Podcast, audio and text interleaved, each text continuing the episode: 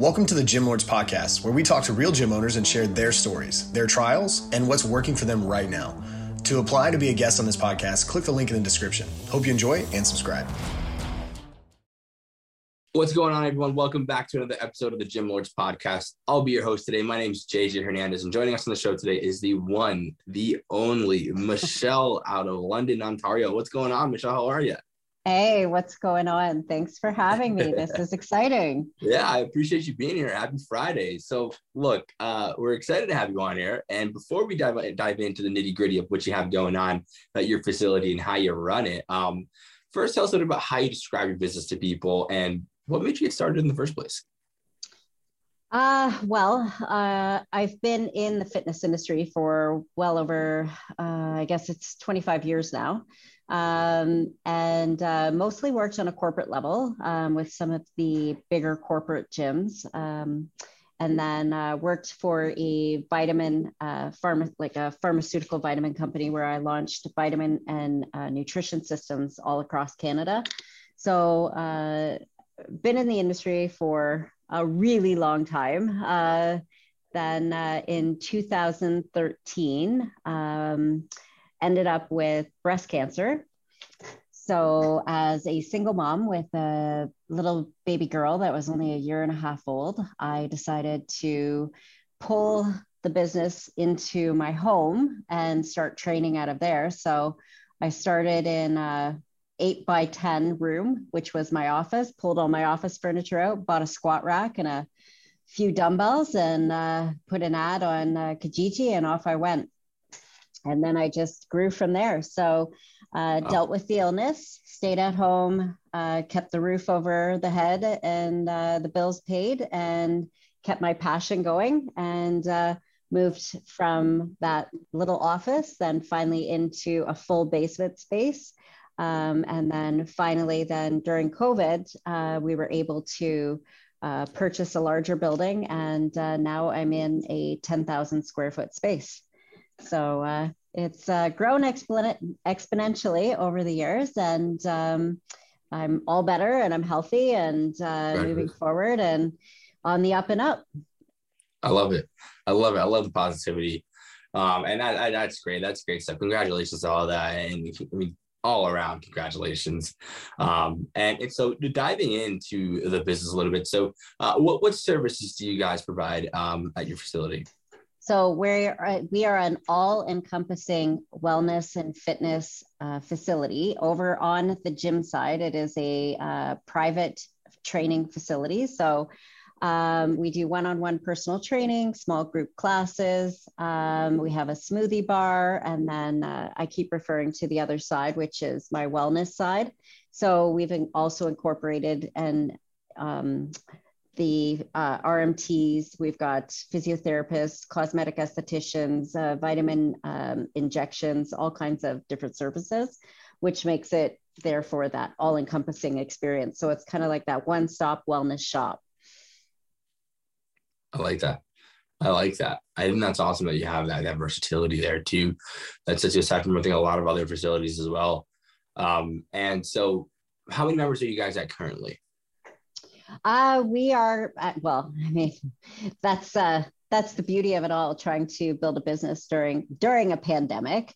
Um, so we have uh, just over 150 members right now uh, doing various different services uh, and um, you know that's including uh, our rmt and physiotherapy side as well too. Gotcha. Okay. And, and if i walked in the facility and i'll use myself as the if i walked in and i wanted to get started um, how much would I have to pay a month to, to maintain my membership? Well, we don't do membership based because we are a private training facility. But as far as uh, our classes, uh, we do have um, packages for that. So that's $89 uh, for uh, one month unlimited, and that gives access to all of our classes throughout the course of the week. Wow. Okay. Yeah and um and now kind of kind of interested uh, to hear this part because I know obviously in the U.S. a lot of uh, I mean maybe it's maybe the same thing in Canada, but in the U.S. there's a lot of digital advertising or word of mouth for their marketing. But how do you go about finding new clients? Well, again, quite a bit of a challenge during uh, the pandemic. Uh, totally. So we actually had to uh, cancel our grand opening three times.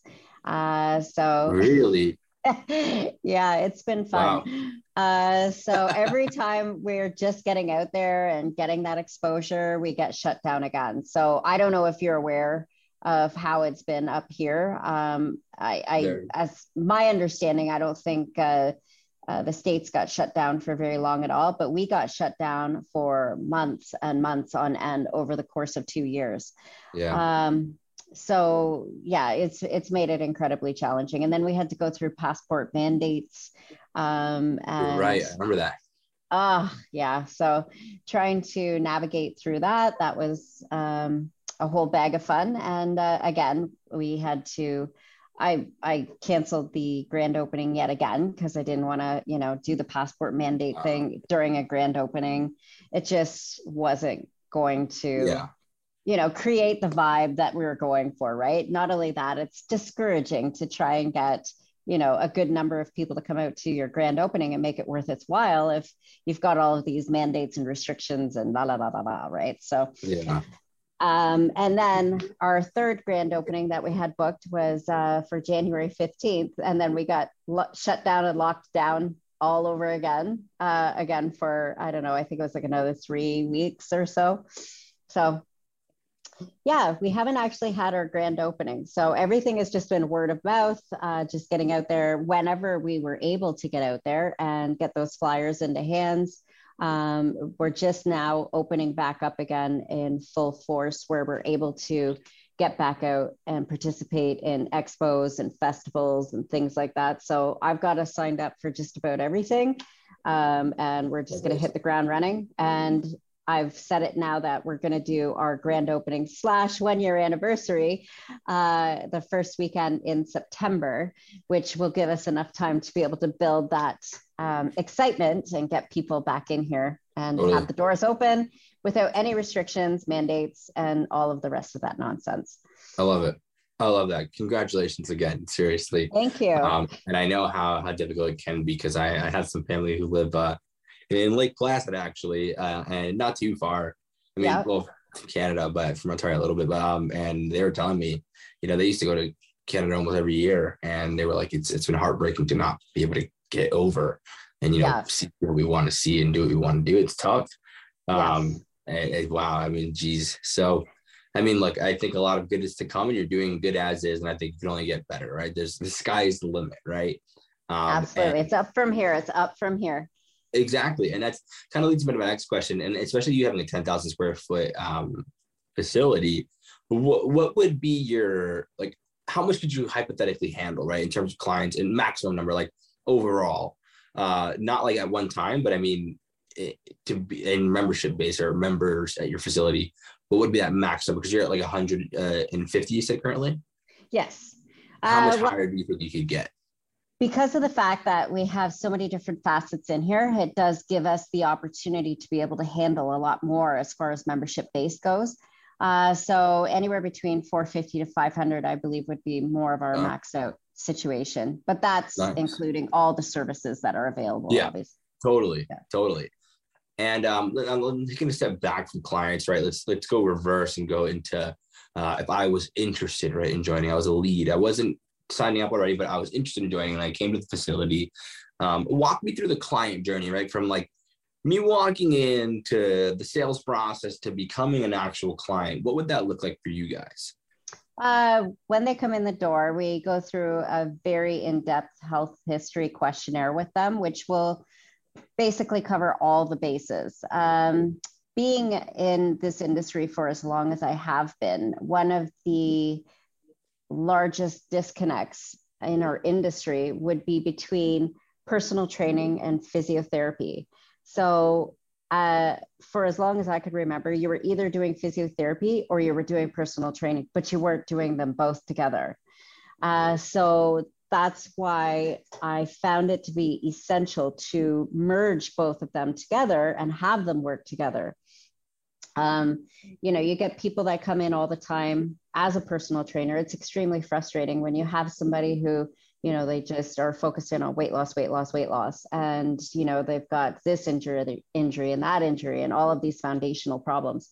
And they're not dealing with them and they're trying to go you know uh, gung ho on the whole weight loss journey. And uh, they obviously will you know end up hurting themselves or re-injuring uh, a certain area or not being forthright as to their particular injuries that type of thing um, so this way, you know, they go through the whole basis of um, the questionnaire. We identify any and all situations. Um, I take them for a tour through our gym. We go over to the wellness side. I you know, introduce them to uh, the director of the clinic over there, uh, Chris Semenek. He's my partner, and uh, he actually has been a uh, track and field coach uh, for the Western uh, University here uh, for 24 years, and he's the head RMT there. Uh, so he definitely knows the stuff when it comes to you know being able to make an assessment. Um, then we can you know make further assessment and and uh, you know uh, design a program that would incorporate both for physiotherapy, whatever their treatment requires, whether it be you know regular massages, whatever the situation may be, and then build that into their personal training program so they are achieving their goals at the same time as well gotcha yeah that, that's wow that's that's a lot i think that's a great process and i think one thing I, get, I really want to highlight you on here is that you you know word for word exactly what I have to from A to Z, and I love that. I love that. Not too many people have that that portion together. Um, and well, let me ask this, Michelle: Do you do all the selling yourself? I mean, with that much knowledge, I'm assuming you do at least the majority of it. I do it all. yeah. She's like, of course, come on. I love it. I love it. But I mean, yeah, well, I mean, I'm, I'm, uh, I do train my staff as well too, but I do take the lead on, on the majority for sure. As you, yeah, I think, uh, of course, I think unless you got that, that superstar, that 10 out of 10 who can be literally you, uh, it's tough. I think always, I mean, if you're there, of course, I would always say, Hey, might as well take lead if you can. Um, Absolutely. So that's great. And then let me let me turn the tables here, Michelle, and let you kind of do a little self reflecting. Um, I think it's always a great question to kind of, you know, see where you stand with yourself. And um, so in business, there's about five pillars of business that everybody uses, but in the gym and fitness industry, we use typically three, right? And that's lead generation, which is your marketing, like generating the interest of leads then selling them, getting them, acquiring them, basically selling. And then there's retention and ascension, which retention is retaining them, keeping the client and getting them to buy more from you, the upsells along the process of them staying with you. Of those three, uh, which do you feel like you can improve on the most? Ah, geez, that's a difficult question. Um, I would say uh, the marketing and the branding for sure. It's uh, it, it is something that I feel that uh, we we do do an excellent job in, but there's always room for improvement when it comes to that. Um, that. You know, marketing now is so much different than marketing when I first started in the industry back, uh, you know, 25 or so years ago, right? So, Definitely. you know, you know, back in those days, we were back in those days. I sound like I said back in the old days here. um, but, but, you know, we used to, you know, do the cold callings and the door knockings and all of that crazy stuff, right? But they also, um, you know, relied a lot more on mailouts and uh, radio advertising yes, yes. and things like that. And I find like all of that stuff is just dead in the water now, right? So you have to be able to evolve um, with what's going on to be able to stay afloat in the industry for sure. Um, you know, everything now is more social media based, right? So the more social media presence you've got out there, then the more pull you're you're going to pull. Like I I would say at least 80% of your business in from social media right there. Yeah. Yeah. Um, and then the rest of it is just your retention and word of mouth right so if you're making uh, people happy if you're giving them the results that they came here for that's going to speak volumes right so totally. um, you know so making sure that you know you're taking the extra time and you're yeah, uh, that's one thing that i do is that even though i do the initial sales and i set everybody up with their trainers um, i do make sure that I go out of my way to touch base with those clients every couple of weeks or every week just to kind of see where things are at, how things are going with their training. you know, um, you know, how many times have they been in here, that type of thing. So uh, I I keep in close contact with them all, and I think that that speaks volumes, right? Yeah. So because you know it's not like you're just making the sale and oh off you go well see you later right so um, yeah. It's uh, it's important to have that uh, connection with everybody because that's the thing that's going to keep your your engine in the business driving. I love that. I love that. And that's a huge piece that a lot of gym owners forget. You know they're, they're obviously it's easy. It's easy yeah, to get overwhelmed of right? of course. And I, I love that. And i love how real you are. Because a lot of the gym owners who are listening, I think they'll be like, wow, like, okay, like she's not just talking and, and making yourself seem like I said, oh yeah, everything's perfect. No, like this is the real part of it. And like you have to do it. And that's why you're in the position you're in because you do it. You walk the walk. You don't just talk the talk. So I love that, Michelle. That's awesome. And on the topic of retention and ascension here, because I feel like, well, one thing, I just from the beginning, I feel like you have a good ascension process. But before we hop into that, uh, your retention. How do you guys go about tracking? You know how long members have been a part of the facility, when they've joined, when they leave, uh, not leave as an exit the facility, but exit as a member. How do you guys go about tracking that? Uh, I don't have an official system for that. It's my um, my name for years by my staff would always be Erin Brockovich. So I always know everything about everyone and what they're doing, where they're at. Um, I have it all in like my that. head, and maybe I shouldn't, you know, maybe I should give myself the break. But that's kind of, uh, I don't know. I think uh, maybe a positive feature of OCD. I'm not sure, I mean, but hey. I, I keep track of everything, and I know where everybody is at, what they're doing, where they're um, you know and if i don't i make sure that i figure it out right? So yeah. I keep a system um, that is in my own chaotic head and uh, i keep track of everybody that way by making sure that i'm touching base and um, totally. following up with everyone because that's the biggest thing is uh, you know to be that um, front person in the gym you have to have that personal connection with each and every single member and you have to yeah. be able to maintain that. Yeah i, I agree. I agree 100% i think um well at the end i think i was very similar to you in that sense where i, I everything is my brain too. And I, I, can tell you word for word where they are on their journey how much even how much they weigh. I mean it, I, that's very bright at that point michelle. I'll tell you that to be able to maintain especially with that amount of clients. I mean we're talking at a higher level but um I, I, I, do think I love the honesty. Though. I appreciate the honesty and transparency there too. Because I mean, honestly, because a lot of people go, "Oh yeah, we do this, we do that," but it's hey, like it's all in my brain and I got it. So, but maybe I should.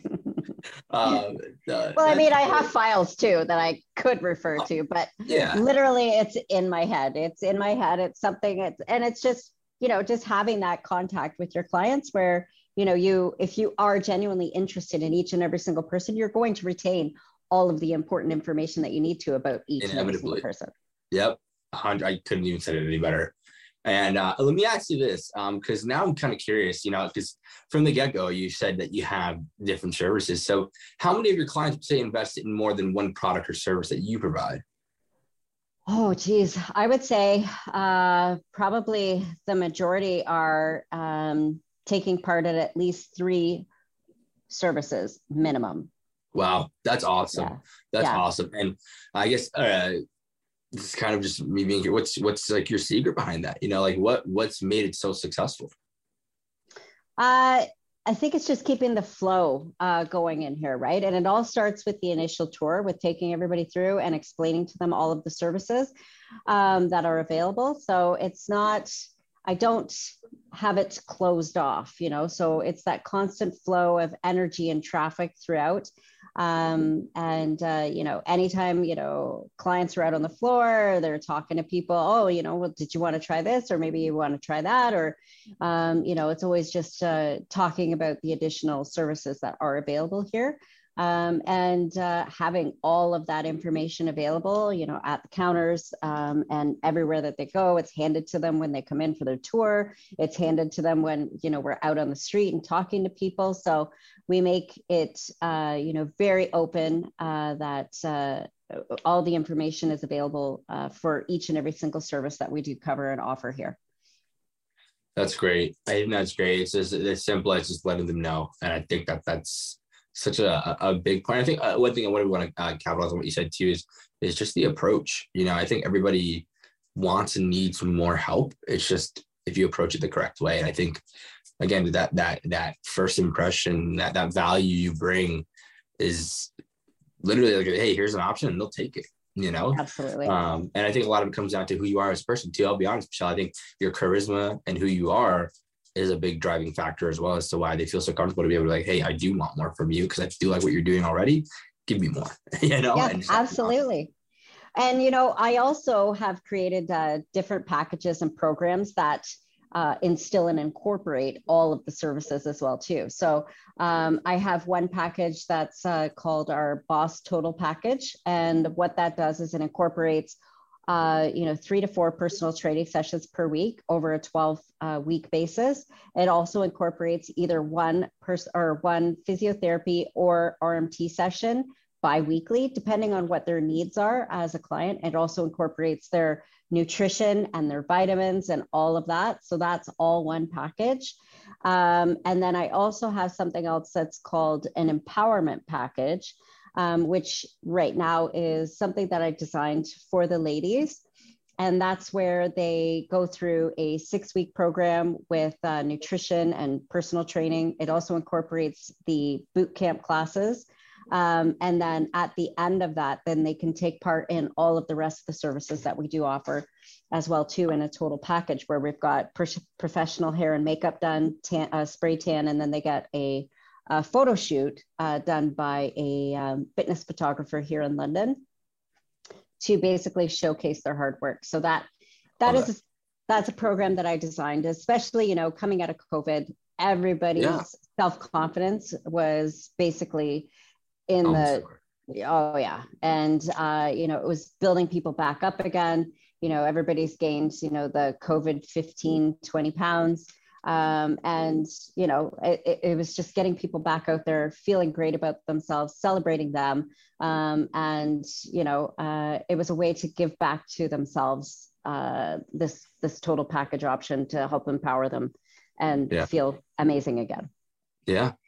Yeah. And, and let me ask this one last question for you here michelle. You know what is the what's the next step? You know like what's the overarching goal for you guys? Okay well, quite frankly, our five year plan, we want to turn this into a turnkey franchise. So uh, that is the goal. That is the dream. That's what we're shooting for. Um, so we're going to make this as big as it can possibly be. And then uh, we're going to move on to the next.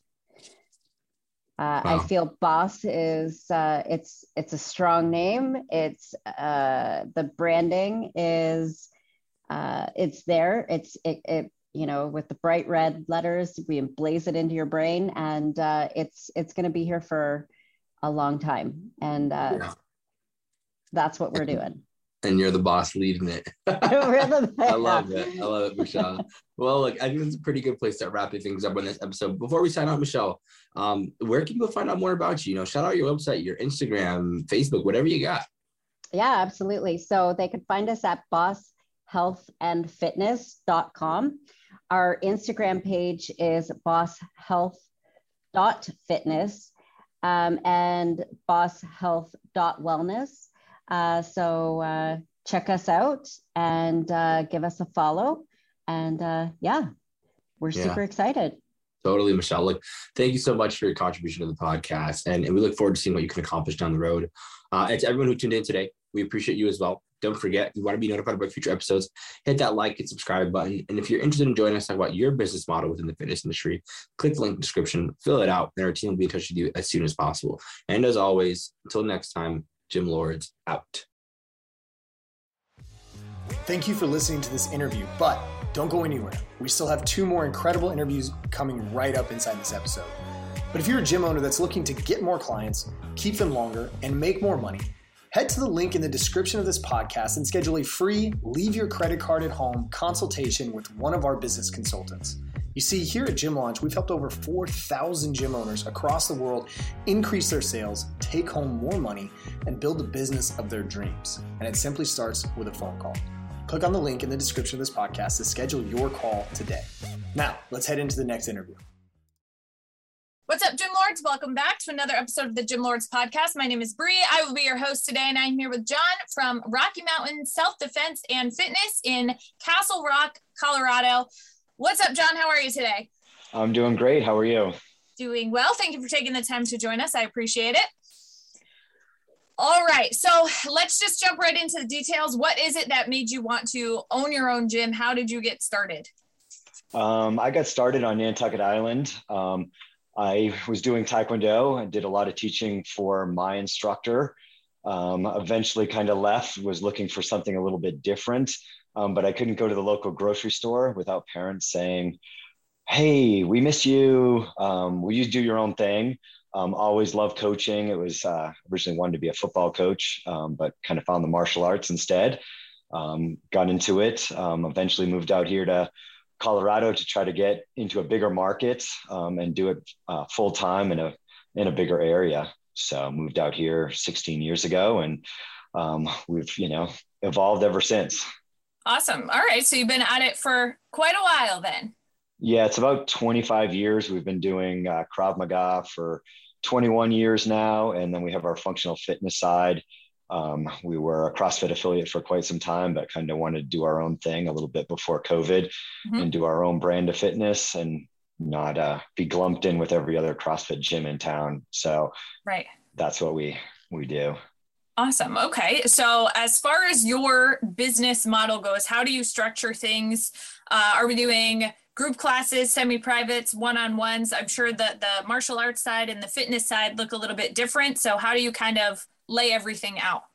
Um, yep, two sides of the gym. Um, our Krav Maga side and our fitness side look pretty similar. You know, we're doing group classes. We'll do a little bit of personal training here and there, but most of it is all, you know, it's all group classes.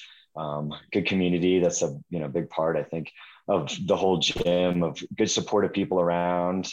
Um, we have our uh, adult and kid program for um, Krav Maga, and then we just do adults and teens for our fitness side. Awesome. Okay. And across the two sides, how many members are you currently serving? Um, around 280 ish is probably the number. Um, at our main location, we've got a satellite location that just does Krav Maga. Um, that one's been, or like with COVID and everything else, and it's been a struggle mm-hmm. um, for that one. Um, that one, I think we only have about 80 members in. Okay. And how large are the locations? How many square feet are you working with at each location? Um, the main gym in Castle Rock is somewhere around 4,000 square feet, and the Meridian location is around that 1,200 kind of typical retail mm-hmm. space, strip mall kind of space. So it's about 1,200. Got it. Okay. All right. So, where was the membership prior to COVID at the satellite location and in the main location? Is there a large difference now? Are you kind of working your way back up? What is that looking like now? Um, the main location's working its way back up. We were kind of around 300 mm-hmm. um, in that ballpark um, before COVID. Um, we've been working our way up. The fitness side took a real blasting over COVID. Our self defense side um, did did well um, on that side and boosted right. Like really, we didn't miss a beat. As soon as we opened back up, we were getting people in. The fitness side was very very slow to get yeah. back rolling and get back up. It's been a bit more of a struggle. Um, kids were people were looking for things to do for their kids, so um, as soon as we were able to open back up, you know, our kids program kind of really helped us and through there. So, and the other location's been a, it's been a bit of a struggle the entire time. So COVID definitely did not help. so, yeah. but it's been, uh, increasing its way up. I've got a great manager that helps me out with that location. She's doing great. Um, bringing that um, membership base back up and or just in, you know we're not at our anywhere near our goal for that location. So it's mm-hmm. creeping back up. Yeah. Okay. And what does advertising look like? How are you getting the word out there about what you're doing? Uh, what are you doing on the marketing front? Um, we do just about everything. Um, we have facebook instagram you know our google plus pages try to be on all of that stuff. So a lot of it we're we're doing through um, Hero Post. We'll use that software just to post out to everything from Twitter to um, Facebook and our different, you know, we have our different Facebook for our fitness page. We have our main page and we have our page that's just for our self defense. So when people are just specifically looking for the self defense, they can kind of find it because every once in a while people will find our main page and say, oh, it looks like it's just all self defense. And we're like, did you see the fitness side? So, right. Um, we do that. We have um, marketing companies for both. I've gone back and forth on having people teach me and learn stuff for Facebook or Google marketing. And I feel like a lot of um, marketing companies just are not that fantastic. I feel like they just want more money mm-hmm. and say, we can get you this many members. And then they don't. Right. and then they yeah. say they want, well, we can get, well, if you give us more money, um, we'll, we'll help you. And I'm like, but we came on board saying you'd get us members. So at right. this price, but now you want more. So, mm-hmm. um, we have some companies um, that we're working with right now for our Facebook because I just kind of outsourced it, going I can't do everything all the time, and Facebook just and Instagram and everything else, and we just got on TikTok and started doing some, you know, having a TikTok presence. So yeah. um, we're like, we just can't do it all with all the social media. I just look back to when I started, and you can put an ad in the newspaper, and you're you were set. Right. now people are just on so many platforms. I think that's one of the harder parts of the gym business now and just marketing in general. There's just so many platforms for people to be on and to mm-hmm. find you that it is, you know, a full-time job. Right. Yeah, I mean, I I completely understand what you're saying about a lot of marketing companies. They tell you that they'll get you X amount of leads, right? But just because they get you X amount of leads doesn't necessarily mean that one, those are qualified leads, or two, that they're actually ever going to come into the gym. Yeah. Which yep. is a huge piece that tends to be missing there because you can have a million leads, but if they're not qualified and they're not actually showing up, then it makes no difference whatsoever. Um, so that happens very often. You know, a lot of gym owners use a lot of different marketing companies and don't actually get the results that they're looking for. Um, so, I mean, if you can either find a good marketing company that actually gets you what you're look gets you what you're looking for, or learning to do it yourself. Yes, it is a process, but you know, once you know how to do it yourself, then it gives you the opportunity to feed the business whenever you need to. Um, so that's always useful. But there are definitely some good ones out there that can help you out with that kind of stuff. Um, so as far as the marketing piece goes, what type of offer are you putting out there to draw people into the gym? Is it like a trial or a consultation, or what does that front end offer look like? Um, so our basic website offer is a one dollar uh, trial class just to hold that accountability, and we do a thirty dollar no show fee if they don't show up or cancel within 24 hours, just trying to qualify that lead again and make sure they are serious and not kind of booking up our calendar right. and not showing up. And then our marketing campaign right now is either a 12 week or a six week offer of getting into the gym and getting started. Um, add some nutrition onto that and accountability coaching and some other things um, home workouts and kind of our online portal that we've been trying to build out and have a resource from recipes to just you know some good podcasts or you know hey listen to this. I always say here listen to this doctor. If you don't want to listen to me listen to this guy say that you should do some intermittent fasting and sugar is bad for you. And all these things. I'm like listen to this guy. He's a cardiologist. Watch right. him you know well, listen to the Huberman Lab podcast. He's super smart. Um, if you don't believe your your fitness and self defense coach, then here, listen to right. this guy. Oh, he's saying the same thing I am.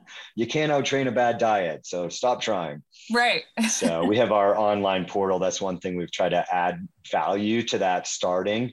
That you're getting um, a resource of either our self defense and our Krav Maga techniques and things that they can use to do it at home to our fitness side of having, you know, Tabata workouts online. You missed it, having that type of stuff on an online portal to add value to joining here. So mm-hmm. those are our two offers that we're running right now. And, you know, a lot of people are also just taking our, well, I'll discount it uh, a bit if they join what I call our one of our committed or um, six month memberships.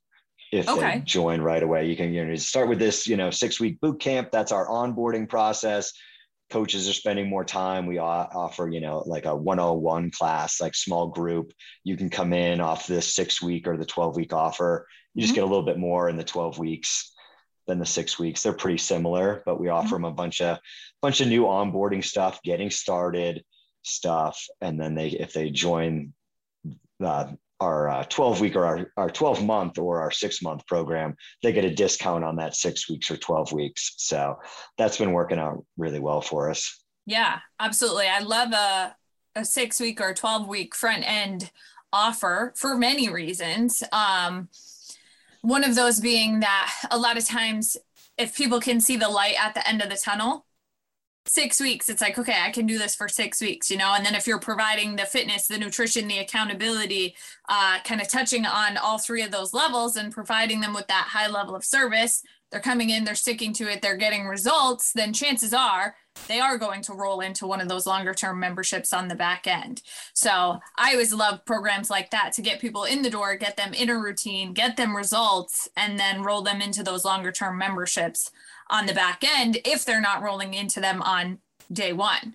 Um, now, with those programs, are you collecting a larger amount up front or are they paying for that over the course of the time in the program, the six and the 12 week programs? The six or the 12, the six week is paid the, the entire six weeks. Mm-hmm. Um, the 12 week program will allow them um, at a higher cost to make the three payments. You mm-hmm. know, we'll divide it up over the three months, but um, we yeah. give them the option on on the longer term one, and it, it, that one does have uh, a bit more help in it, so it's a little bit more costly mm-hmm. than the six week one. So we offer a lot more help and nutrition help on our twelve week program. Yep. So um, we let them divide that up over three payments. Mm-hmm. Yeah, I like that. Um, you know either way i'm i'm a, a, huge fan of collecting a larger amount on day one because people who pay pay attention right it's like yes. people who are actually serious about reaching their goals and invest more financially into a program are far more likely to stick to the program and get better results than somebody who comes in on a low barrier offer you know even with the one dollar offer i like that you have that $30 cancellation fee because it's like you know if you're coming in here you better be serious you know? Yeah, like we exactly. don't want you to just come in here and not be serious and not reach your goals and not make any progress you know? It's like that's not what you're there for. You're there to help people. So i think a lot of gym owners really get afraid of charging a higher amount on day one or putting a system in place like that because it's like they feel like oh, it's not welcoming or whatever. It is you know? It it really defines you as being a serious place that's really going to help somebody reach their goals. And I think yeah. that that's important. It is definitely. Um, I feel like you're getting better clients in that way. Yes. I mean, I've had a little bit of kickback um, from a few people, and I'm like, they probably. My wife is an HR consultant. She's probably like, they they wouldn't have been a good client. You know, if they're not a good person day one, they wouldn't be a good client down the road. They're going to cause a problem. Yes. Um, and they weren't worth having as a member, anyways. So we've gotten a little kickback, but most people are like, yeah, totally get it. And I'm like, you know, um, everybody else, your doctor, you know, right. massage envy, you cancel, you don't show up to your appointment, they're charging you. And right. most people like, oh, I totally get it. And the people that have said, what? What do you mean? A dollar down? I'm like, it's a dollar. I'm like, right. and our coaches are gonna I'm like, our coaches are going to help you. I mean, if you're just popping in to to do, I don't know what you're doing. I mean, self defense right. sometimes, you know, people are just looking for something to do for a night, and they don't ever intend to become a member. But you know, our coaches are there trying to help them, and you know, turn them into a client and turn, you know, give them their passion of the you know the self defense or the fitness program. Um, they're all passionate people about what we're doing, and you're wasting our time essentially. Exactly. So mm-hmm. we've had better qualified people since we did it. You know, I was a little afraid, like no other gyms in town are really doing this. And half the time, um, I don't really care what they're doing. I mean, it'd be right. great if everybody got on the same page because we're all kind of battling big corporate um, 24 or Planet Fitness and the big guys. Um, if the smaller gyms got all on the same page, we'd all be doing better if we were grouped in mm-hmm. and offering similar things. So right. yeah. And I mean, time is your most valuable resource. So why are you going to waste time? You know, yeah, and it always yeah. baffles me that so many gym owners are so willing to waste time, but they're not willing to spend money. And it's like, I look at those two things the same, you know, and time being even more valuable than money. So you can make more money, but you can't get back more time. Yeah. Right. So, you know, even when you are not putting some type of system in place to make sure that people are showing up, um, to make sure that you're getting the most out of that hour or whatever it might be. Because in that time, if somebody isn't showing up, you could be helping somebody else and making X amount of dollars for that hour. Um, and then I, I always hear like, well, it's not about the money, you know, and it's like, well, if they're not showing up, are you helping them? Yeah, exactly. No, you know, it's like it goes hand in hand. So it's always frustrating to hear gym owners say like well it's not about the money or and it's like okay well you know it is a business at the end of the day. You do need to keep your doors open and if your doors aren't open who are you going to help? Exactly. Yeah it is a business i'm like most people get into it because they love it but it everything turns into a business and i would say like the coaching side's the fun side. Like that's right. awesome. Like running the business is the hard part and keeping it going and having people treat you like a business. I think mm-hmm. sometimes mm-hmm. I think, you know, either fitness or martial arts, sometimes people get a little, I mean, it's getting old, but they're like, can I just like clean the floors like Karate Kid? Can I wax your car? Like this is a business. I'm trying to make money here and support my family. Right. It's gonna it costs. And I feel like sometimes even people with the the bigger advertising of 24 and Planet Fitness, people go, oh, it's not 10 bucks a month. And you're like, no, it's not 10 bucks a month. We're here to coach you and help you. We hope you show up in our doors. Like they don't want you to show up because their doors will bust. exactly. They've got too many people, people, overflowing. Yes. So exactly. Um, it's always hard to get people to sometimes value what you're doing. Right. Um, and find those clients. It's definitely sometimes a chore. Right. Absolutely. Yeah. And I, I was talking to somebody the other day, and the way that she put it was, um, you know, if one of my clients came up to me and shared with me that their job wanted them to continue working, but they were no longer going to get paid, and they were asking from advice, asking advice from me, what would I tell them? And it's like, I would tell them to quit.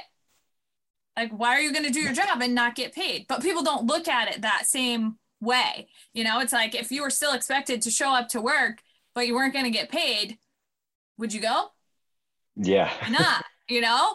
Um, but when it's not them in the situation, you know, it's different. And a lot of times people think like, oh, it's a business owner, they have so much money, you know, but it's like they don't realize all of the expenses that go into things and how much it costs to actually run a business.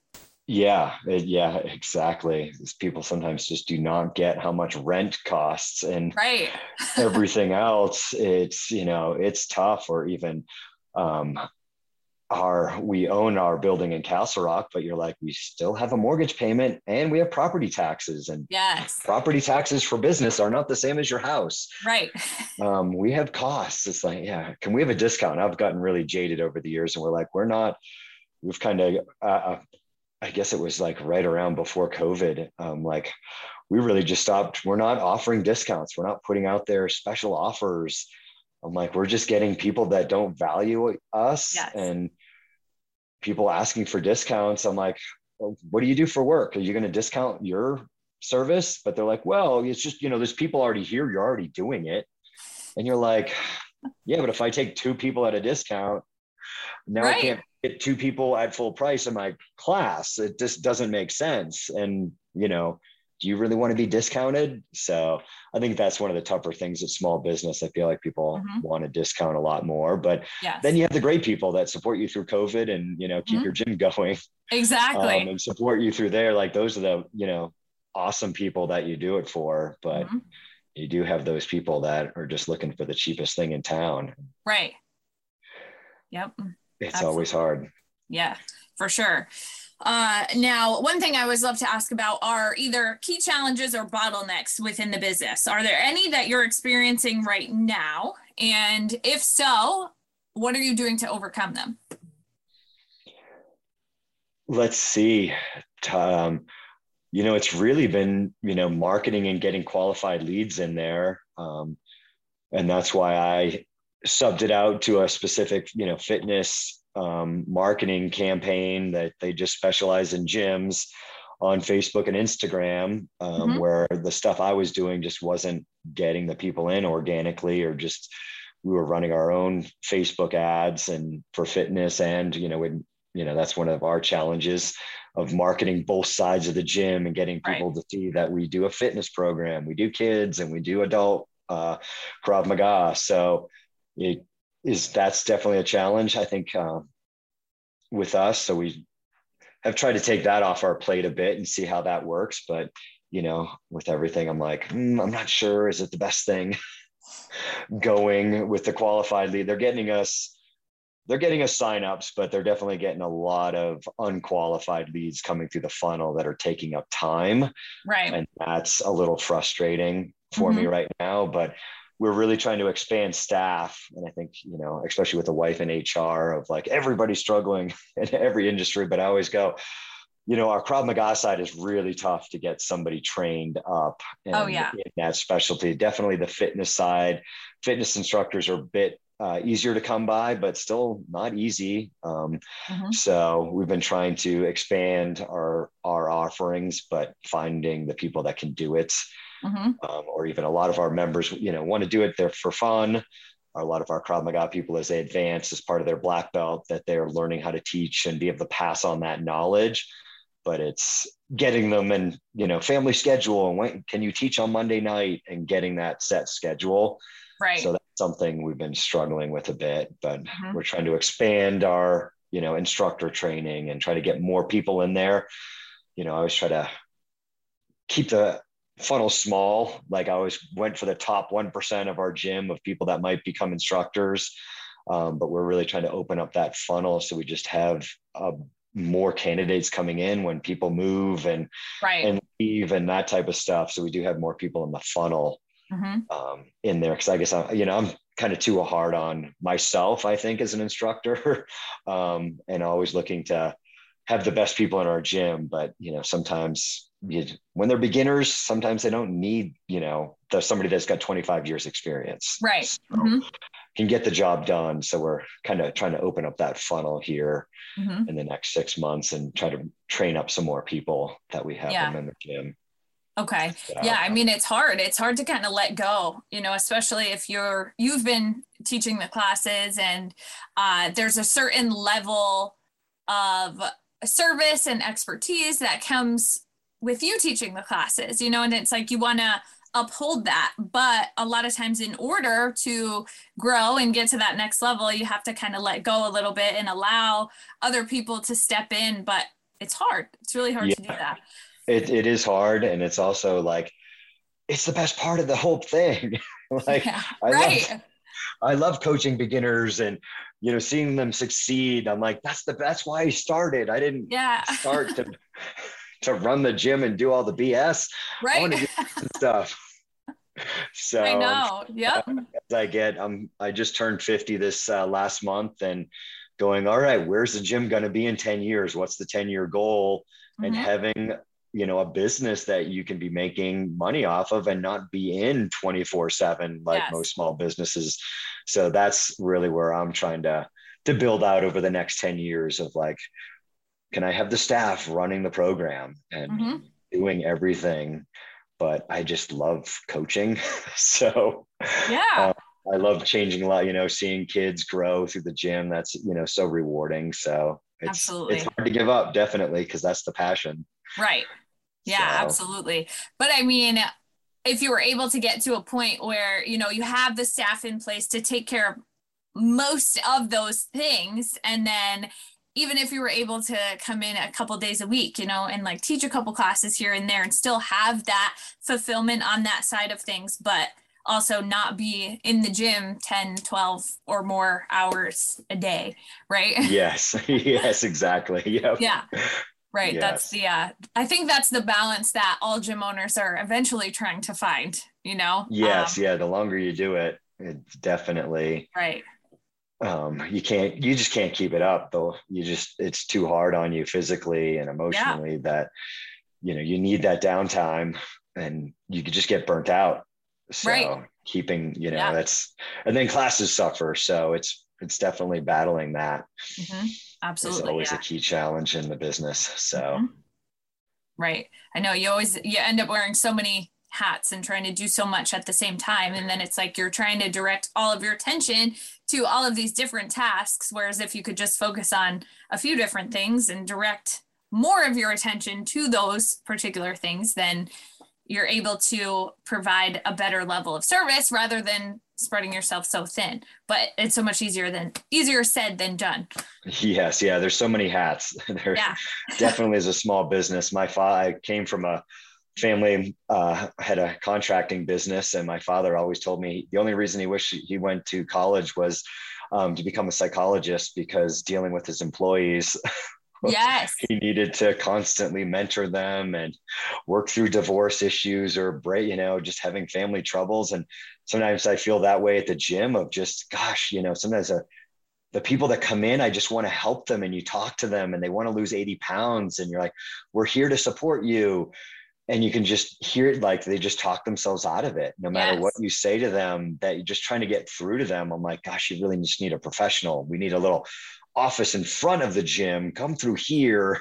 First. Um, it's just so passionate. It just so beats you up some days of like yeah oh please you just need to make those changes and you can do it and trying mm-hmm. to get mm-hmm. through those to those people it it's heartbreaking sometimes and i'm it like mm-hmm.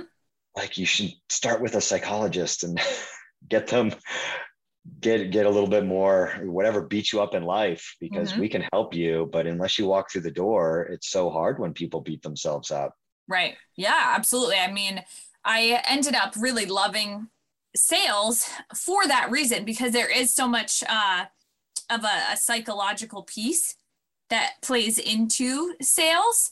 Um, so it was always interesting to me to learn about the psychological side of things and then kind of apply those things when you're talking to potential members or clients and trying to help them break through that barrier because so many people get in their own way more than anything else, whether it be in business, whether it be in life.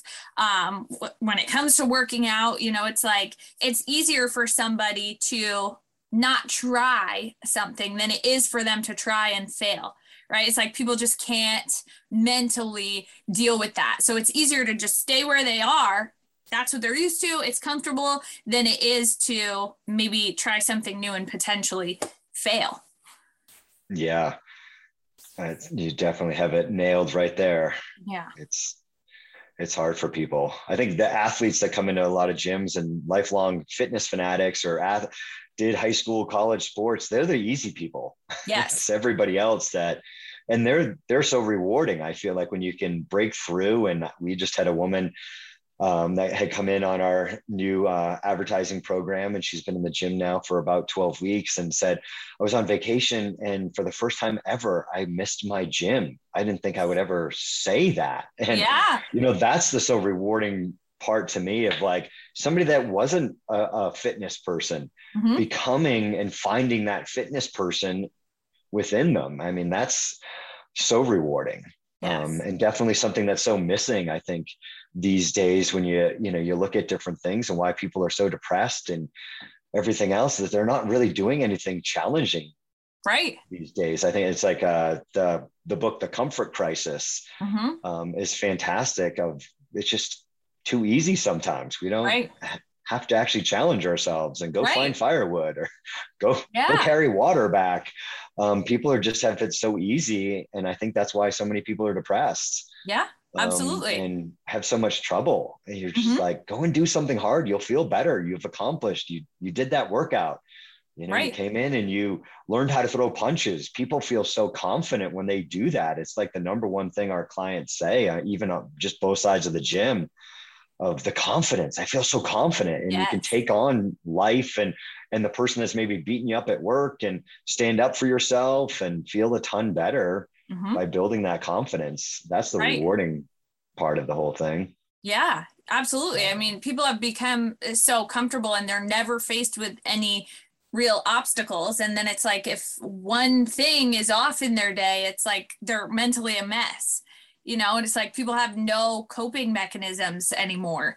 Um and yeah i mean that's a huge thing. I was a fitness competitor years ago and i remember the workouts being so hard that it was like that was the most challenging part of my day. And if i could get through that the rest of the day just felt easy you know it was like because that was so challenging and so uncomfortable. Once i got through that it was like doesn't matter what happens today i got it. Yeah. It definitely makes you feel a ton better. I mean that's i mean we're speaking to the everybody on this listen to this uh, knows that. You just feel right. so much better when you're working out but getting yeah. through to those clients that are coming in are just really skeptical. They want to get in shape but they're not sure. That those that's the challenge i think with the business of getting through to those people that you can do it. We're right. you know we're here to help you. There's tons of small gyms across the country that would love to help you out. Yeah absolutely 100% all right so now one thing i always love to ask on the business side of things uh, is if you could provide a piece of advice to somebody who is considering opening their own facility kind of doing their own thing going their own way what would that be? What's one of the most important things you've learned uh, over the years of ownership in the Ooh, industry? That's a tough one. Um, it's definitely not a cakewalk. You, you know, it's not just that fun side. I'm going to open a gym and I'm going to work out all the time. And, you right. know, people like, I'm going to be doing Krav Maga or I'm going to be doing fitness. I'm just going to be doing this and doing what I love all the time. And you're mm-hmm. like, Nope. Be prepared to be working 40 hours plus on the back end of the business if you want to be able to keep those doors open. Right. I think that's something I see and uh, a lot. And I've had different uh, people come through the gym and go like, "Oh, I'm just going to open a CrossFit gym," and you're like, "Okay, well, what do you expect your numbers to be? How yeah. much do you expect to pay for this?" And like, what? How much do you pay? I'm like, to Facebook a month and they're like, oh my gosh, I didn't figure that. I'm like, well, there's five other CrossFit gyms in the area. So how are you going to stand out? Like mm-hmm. when people look, they're looking online and you better be there. Um, you're, and you're going to have to pay for it. They're just, right you know, not going to walk in the door. I mean, sometimes you hear that, like, we just have people walking to the door. I'm like, where are you? Because I am not there. Yeah. like, our town is growing, but there is just so much from martial arts and fitness in our town that you've got to have an online presence mm-hmm. and you're going to have to be paying for it. Right. To be up there. And in the search results or be constantly coming up on their Facebook feed. So mm-hmm. it's definitely work. And I think that's the biggest thing. I think I see a lot of people going into the business and think it's just going to be all the fun side. Mm-hmm. And it's, you've got to like, I mean, I love marketing. There's a lot of stuff I love in the back end. Like we do tons of t-shirts and product um, for our members.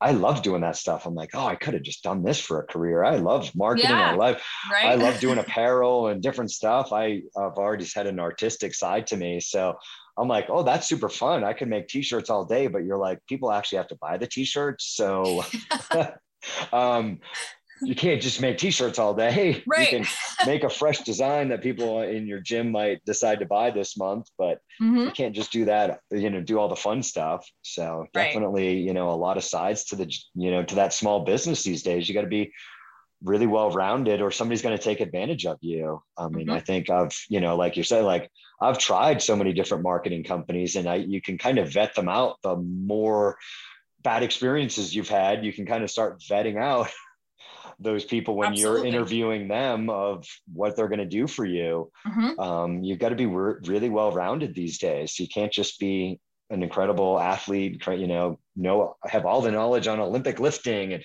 whatever it may be that you're going to open your gym on.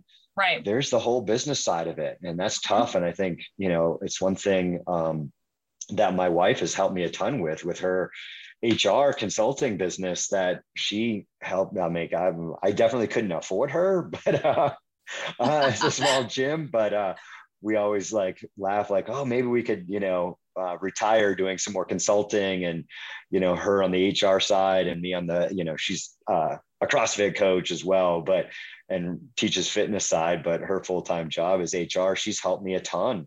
Oh, I'm um, sure uh, just so much in the last 10 years since we've gotten married. I'm like, oh, I've made so many mistakes that way. Right. So that I wasn't aware of that I was making as a gym owner. Right. So that has helped me out. So you got to be well rounded, I think, and especially right. in this day and age, you you've got to be well rounded and prepared to pay people for to do all that stuff. Mm-hmm. Yes, um, absolutely. It's just gonna, you know, if you're making the money, awesome, and you can sub it all out. But when you're starting and getting off the ground, that's really hard to do.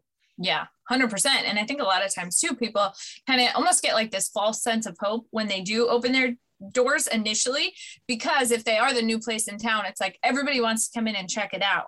But that doesn't necessarily mean that they're going to be long term members. So it's like, you know, a lot of times they get started off on this hot streak and they've got a lot of people coming in the doors. And then after a couple months or so, it really starts to die down. And then it's like, okay, shoot. And then everything comes, becomes reality and a lot of those things that they didn't necessarily think of or expect initially start to come into play.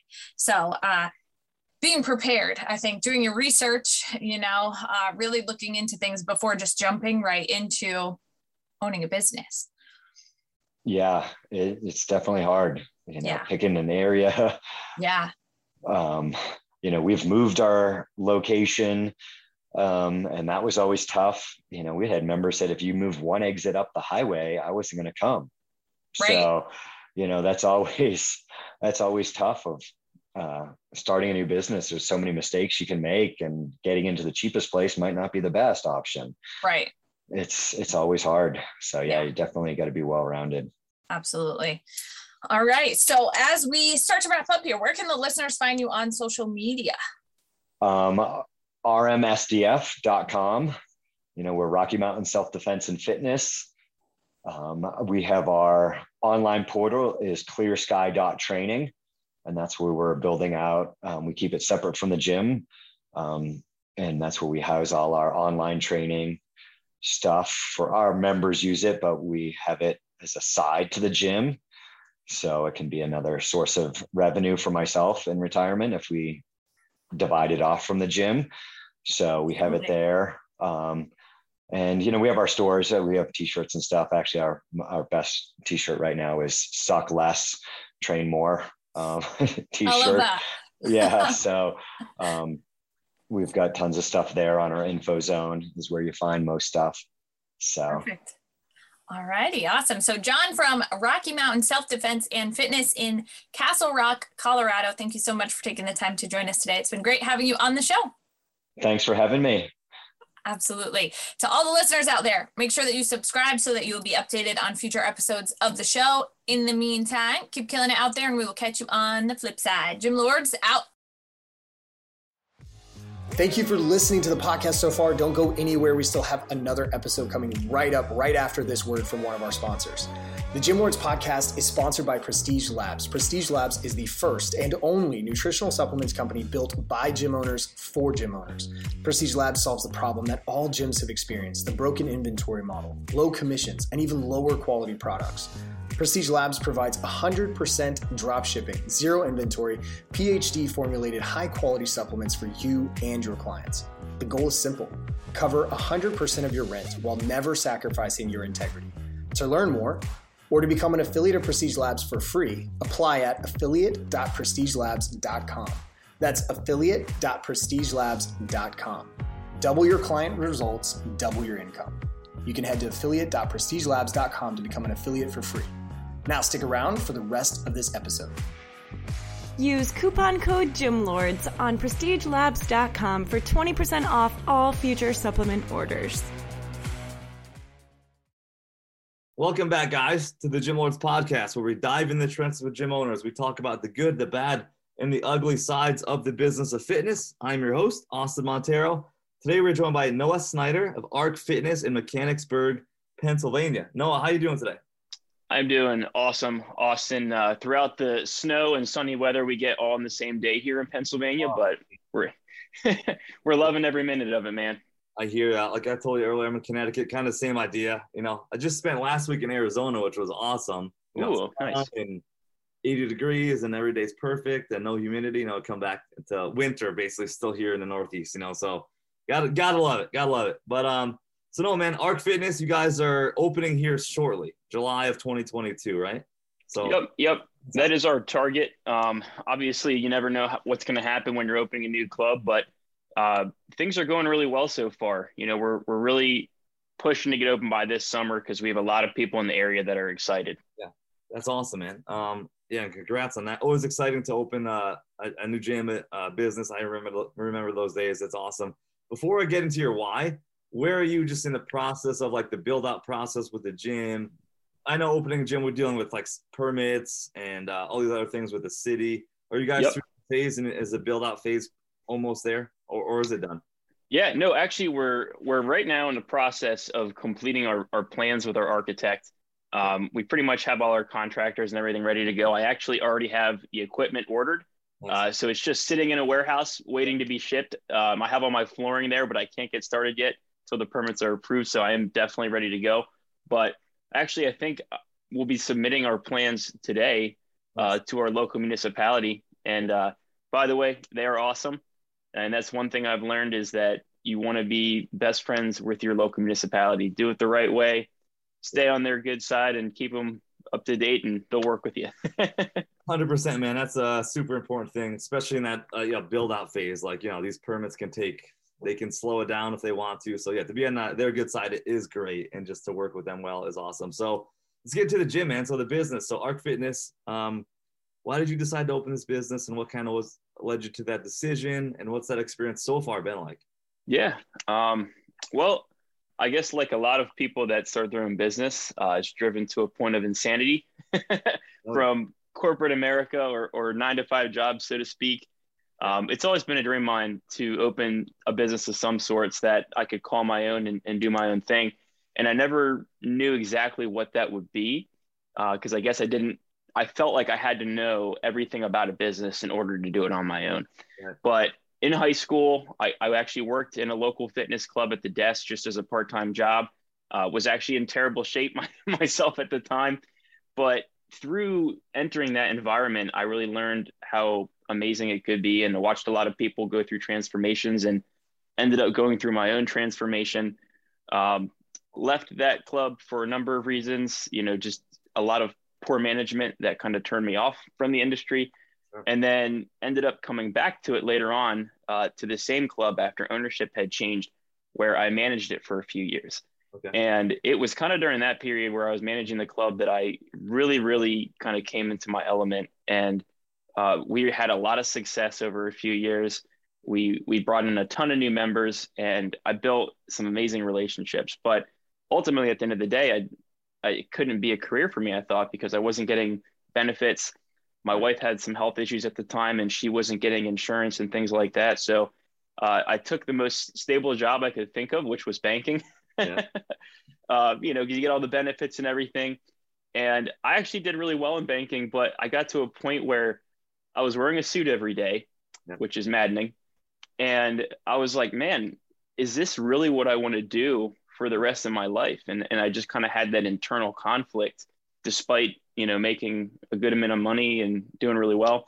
Uh, so ultimately, my wife is the big driver in my decision to, to find myself and um, has has taken over as the breadwinner in the meantime.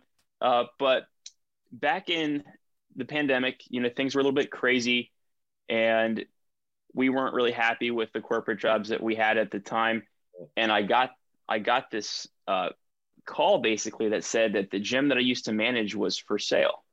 Okay. And I was like, oh my gosh, like that's my out. That's my opportunity. So I, I approached the guy that was selling it and he was like, Noah, I want to sell you this club. You know the members, you know everything is is amazing uh, when we used to work together. So like, let's do this deal. So we worked out a deal uh, with owner financing, which was great because I didn't have to try to come up as a as a younger guy with you know a couple hundred thousand dollars to buy a club. Yeah. And uh, we actually spent two months where I reconnected with the trainers, the member base, um, really started to get far along in the process. I had employees hired. I had, you know, my liability insurance. I was essentially ready to take over a successful operating existing club. And about a week out from that transitionary period, um, the the owner ended up changing his mind of the club.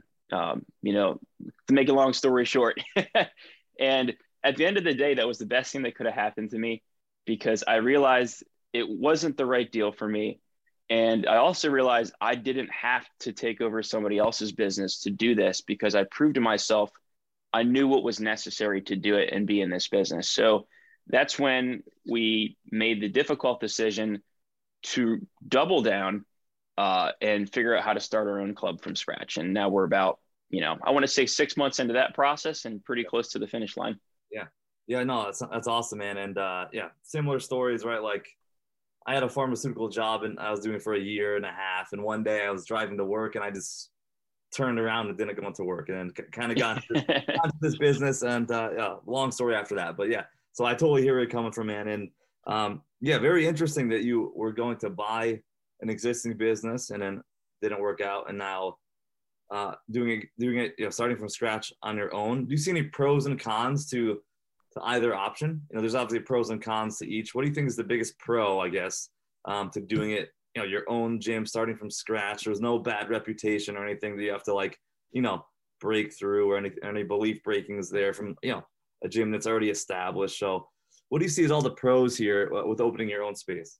Yeah, well, I think I think you hit the nail on the head. There is that like there's no baggage, and you get to create the reputation from scratch. Um, obviously, the most tempting thing about taking over an existing club is um, you have an existing revenue base, right? So you have monthly recurring revenue. You're not worried about how am I going to meet the overhead initially. Um, so that is the hardest part about starting from scratch. I would say is is obviously building the member base. Um, there's a lot of money and time and marketing that goes into that, but the the cool thing that that's going on here, and I think it's kind of like a unique unique advantage that I have is I've spent 10 years in this community and in the fitness space building my personal reputation and building those relationships with the trainers and the community. So we're already really well positioned in that perspective of people wanting to come to this club when it opens. Um, and you can create the exact culture and mentality of the club that you want. And that's, I think, the most important thing yeah. um, for us because that's why ultimately I knew I had to open my own club because anybody that I've ever worked for, uh, there just always was a difference of opinion of how things should be ran and how individual situations should be handled. Um, and most importantly, I think customer service, mm-hmm. just how you handle each individual situation, I think like just drove me mad. And I was like, there's got to be a better way to do this. yeah. And there is, right? There totally is a better way. It's like uh, it is business. Obviously, it's a fitness business, but we're also in a relationship business, that accountability business, community building business. You brought up there um, creating the culture, Noah. What culture uh, are you guys going to have there and create at Arc Fitness? What is what is like your vision around the culture you'd love to have there? Or yeah, to- well, excellent question. Um, I think an easy way to answer that would be to kind of explain our name. Um, so ARC stands for accountability, respect, and knowledge. Nice. And instead of having a big sign that you know hangs when you walk in the door with all the rules and kind of having like a domineering approach of this is how we do things. Um, our mentality is very simply respect. You know we want our members to respect the equipment. We want our members to respect the club the staff um, and ultimately themselves right? And, and that mentality of respect i think is going to keep our culture where it needs to be. Mm-hmm. Um, and it's also a culture of acceptance of wherever you're at when you're walking through those doors, you know, and we want to get to know people personally. We want to know them by name when they walk in. Um, and the accountability piece is huge as well, not just the accountability of making sure, you know, you, you follow your nutrition and, and do your workouts, but the accountability of the club to provide a positive and an excellent experience. Awesome. You know, and I don't know how many clubs are out there where you can pretty much walk in and talk to the owner. I'm sure yours, you know, you're, you're I'm sure you're really involved with two clubs. Um, but I want people to walk in and if they have a problem or a concern or anything, I'm going to be there, you know, six days a week, going to try to take a day off. but the accountability of look, ownership, leadership is present. We want to hear what's going on if you have an issue, and we want to resolve it. Whereas I've worked in clubs where I I didn't even meet the owner as an employee. Yeah. And if there was a problem, they had like a little, you know, email here with a problem and they never checked the inbox. uh-huh. Yeah, I agree, man. That's uh, definitely a problem, I think, in this industry. I think the owner has to be involved in some capacity, like in the actual club. You know, if not the best gyms I've ever seen, that's the that's the case. You know, the best gyms yep. like in the country that I've been to or talked to uh, or met, you know, through through Zoom or through this podcast. That's those are the best. So like, yeah, it's really cool, man, that your your mindset is there and you guys are doing that.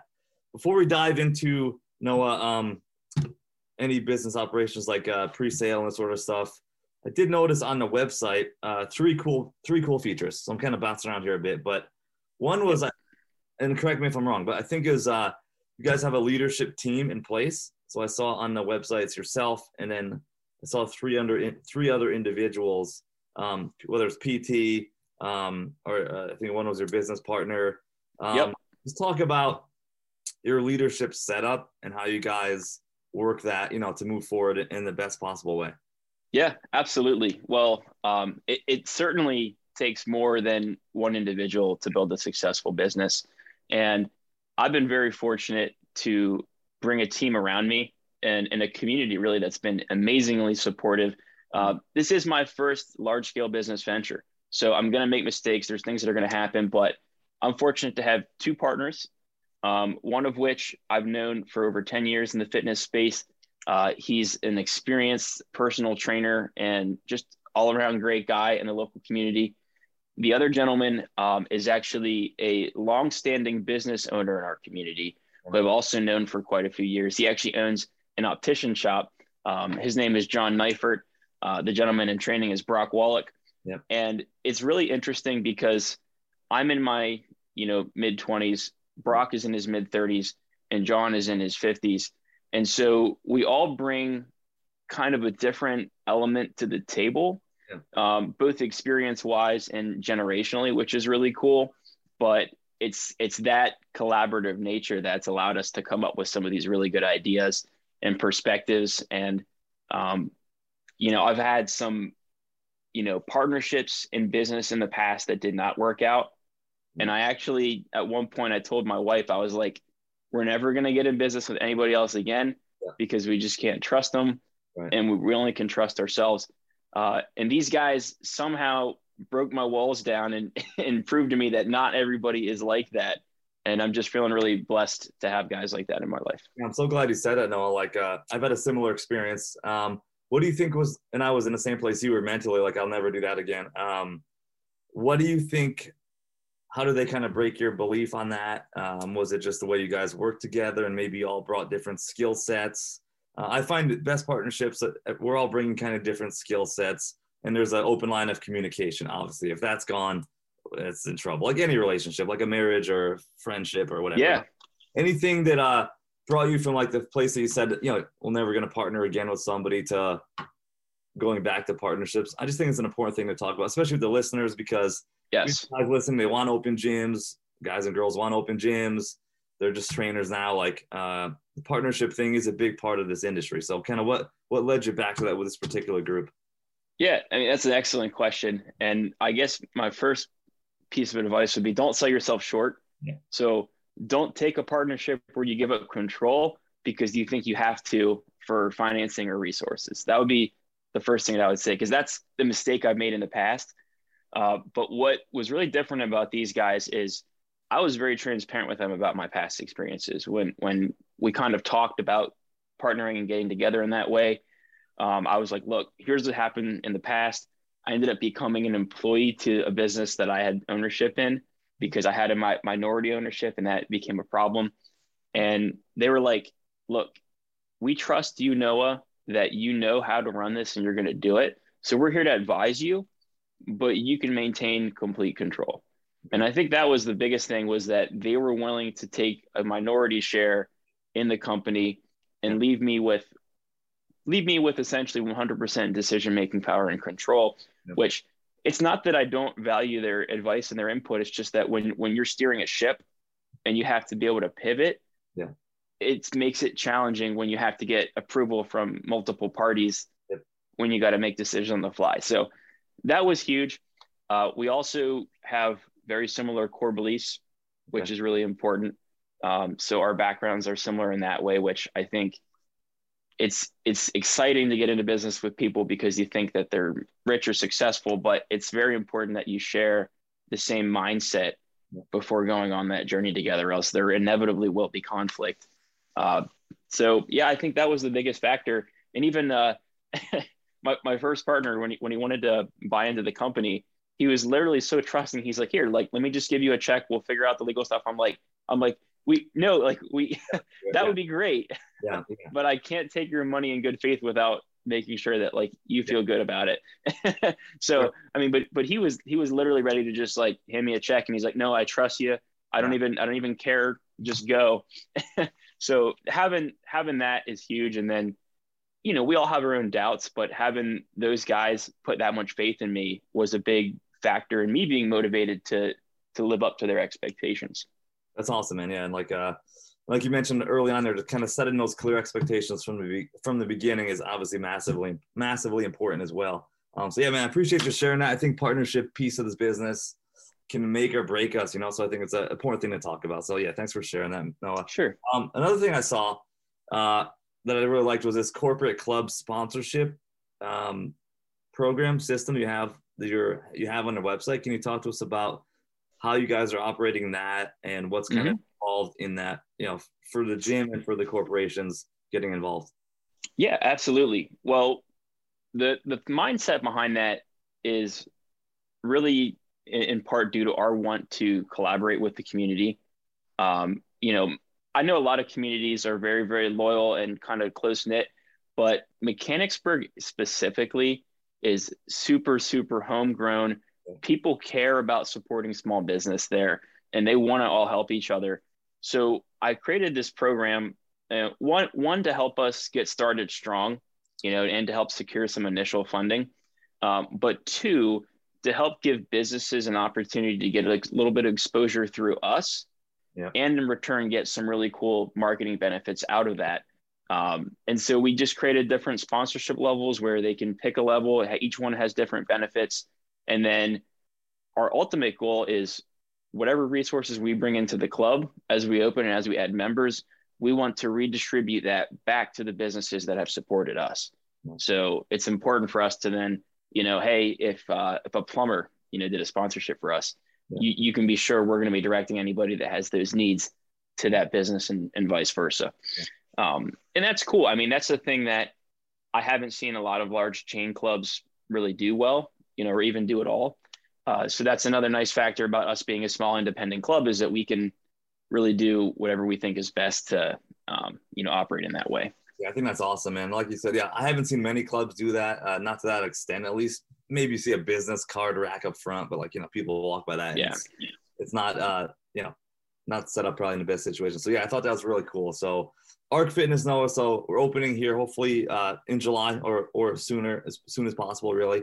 Um, are we at a pre-sale memberships yet? Or are you guys holding off on that until all the permits and build out is completed? That's a really good question. Of course, something I, I wrestled with because I know I could open the floodgates now and probably bring in some extra money, but I made the decision to wait until our occupancy permit is approved uh, because the last thing I want to do is kind of take people's money and set that expectation yeah. and then have no actual delivery date of when they can use it. So our mindset is 30 days. So once I know for sure we're 30 days out from opening and I set a specific date, then we're going to launch that pre-sale um, so that people can start joining. Yeah. We actually have, um, this was kind of a secret, but I guess I don't mind announcing it on here. Uh, so we have the largest one day street fair on the East Coast and probably oh, really? all, all of the United States. Yeah. Wow. Um, and it's actually in Mechanicsburg right around the corner from our location. It's called Jubilee Day.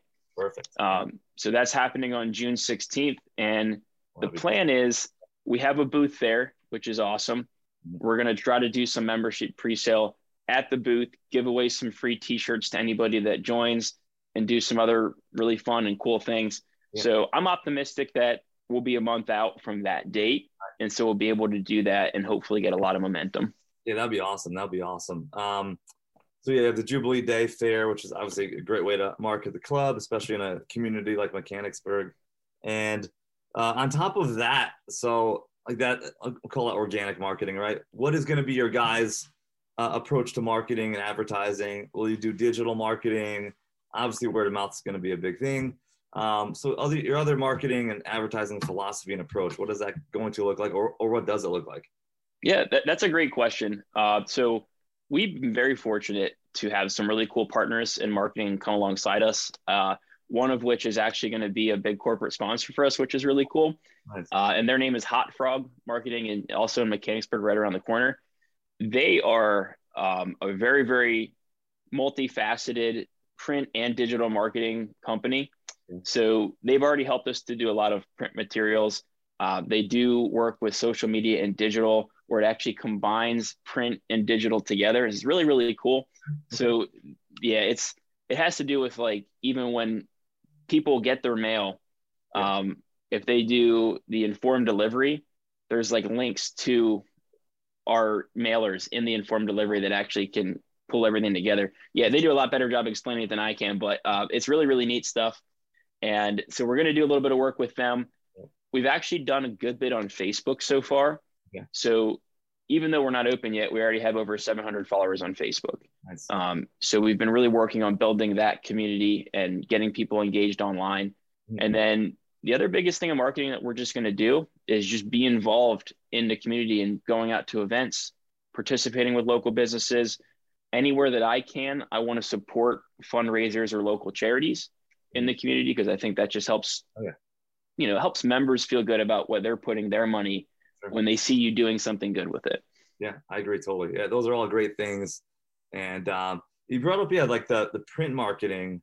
Is a town like Mechanics? It's Mechanicsburg, right? I'm saying that right. Yep. Okay. Yes. Sorry, I don't want to mess it up. So yeah, uh, like is the print marketing like you know direct mail or what have you, or is, is that something that we think would work, will work in a town like yours because it's kind of a more smaller, tight knit community vibe as opposed to like, you know, a big city or something like that. Yeah, I, I definitely think so. And, you know, I, I'm always one that's like very skeptical about any form of marketing. Like, is it going to work? Is it going to have the ROI?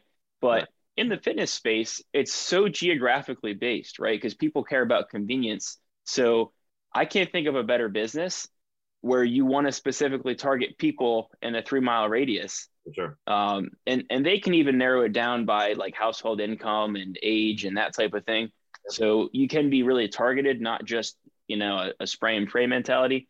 Uh, but you know we we definitely want to target a more senior crowd as well, yeah. um, because you know one a lot of people retire here and they'll stay at a club longer. They'll keep their memberships for a long time. They're very loyal.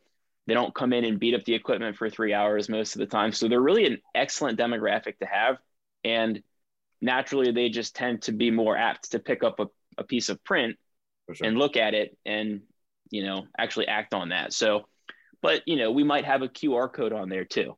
So it might combine with digital in that way as well. Yeah, no, I love that. Yeah, like, uh, yeah, a lot of it, like you said, depends on your demographic of where we are, right? You have older population, they're going to read that you got a bunch of 20 year olds they're not gonna obviously not gonna read that so it's in the trash yeah exactly yeah it's not even yeah if, yeah throw it out you know so yeah to have both is, is awesome um no we didn't even talk about it but as far as uh, services you guys are going to be offering at arc fitness um what are the services you guys will have there Yep, excellent question. So to start, um, of course, we're going to have general fitness equipment, um, pretty good variety actually, and we are going to add AstroTurf to have more of like a functional training area.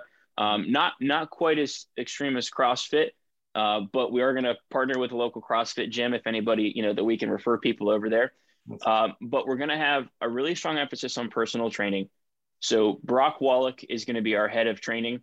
Um, he has his own company that's working in collaboration with us, okay. but we're going to work with new members to get with his team mm-hmm. and have a really good relationship there. Um, and so training and nutrition kind of go hand in hand as well we've actually been doing nutrition virtually since December nice. um, because if I'm not doing something, I go absolutely insane. um, so I, I started doing um, the virtual nutrition coaching, and Brock is, is doing the coaching. I'm mainly doing the sales, marketing, and recruitment. And that's going really well so far. So, whenever we open in person, we're going to kind of combine those two. I'd love to eventually get a massage therapist on site. Um, you know, if we can expand down the road, we'll add more classes and group training and that type of thing. But we're somewhat limited by our space at the moment. Sure. But we'll definitely be open to that down the road. Sure. So the space is uh, like 13,000 square feet, right? So yes, yeah, obviously we're, we're, we're on Zoom here and just audio. What is like the virtual, if you had like a virtual walkthrough, a virtual tour, if you would, um, you know, for the listeners, what's the vibe and look and the feel and how we, what kind of equipment are you using to outfit the club? I know you just brought up the AstroTurf, no, but uh, yeah, which is awesome. Sled pushing and a bunch of other stuff, obviously. Yeah. Uh, sled pulling, which is becoming pretty big. Uh, so yeah, what kind of virtual view of the place? You know, what, what's the vibe going to be like in the look? Well, to to set the tone, uh, I'll tell you, it is like an old, maybe even late 1800s building. Nice. Um, it, it's an it's actually currently a furniture store. Yeah. uh, so so the, the people that own this furniture store agreed to lease me their showroom, and they're actually moving to the back of their warehouse, yeah. which the entire building itself is 43,000 square feet. So it is it is massive, right? But it's really historic. It's brick. Um, you walk in, it's got relatively high ceilings, and it's all one room, which I think is really important so that, especially from a staff and monitoring perspective, you can see what's going on in the club. Yeah. Uh, but you walk in, the first thing you're going to be greeted by is a front desk and a smoothie bar. Um, you know, and I wasn't sure if I was going to do smoothies, but people were like knocking my door down, like, no, you got to do smoothies. I'm like, okay, I'll do it. Yeah. Um, so you walk in, and then you know, we don't take the like the no judgment, no, you know, lunk approach. Like we try to have kind of a neutral ground where you're you're respectful uh, of the equipment and the members around you. But in order to cater to a less experienced, more cautious member crowd, um, we've positioned we're going to position the equipment to where all the machines and cardio and lighter lifting style equipment are, are towards the front and then all of our free weights, um, you know, large plate loaded machines, um, deadlifting area, half racks, those are all in the back. Yeah. So it at least kind of separates things maybe by intensity right. so that, you know, people who aren't as, as comfortable with that, they can hang out in an area where it's a little bit lighter, obviously with the goal of getting them really comfortable and confident where they can go and do a little bit more extreme stuff down the road.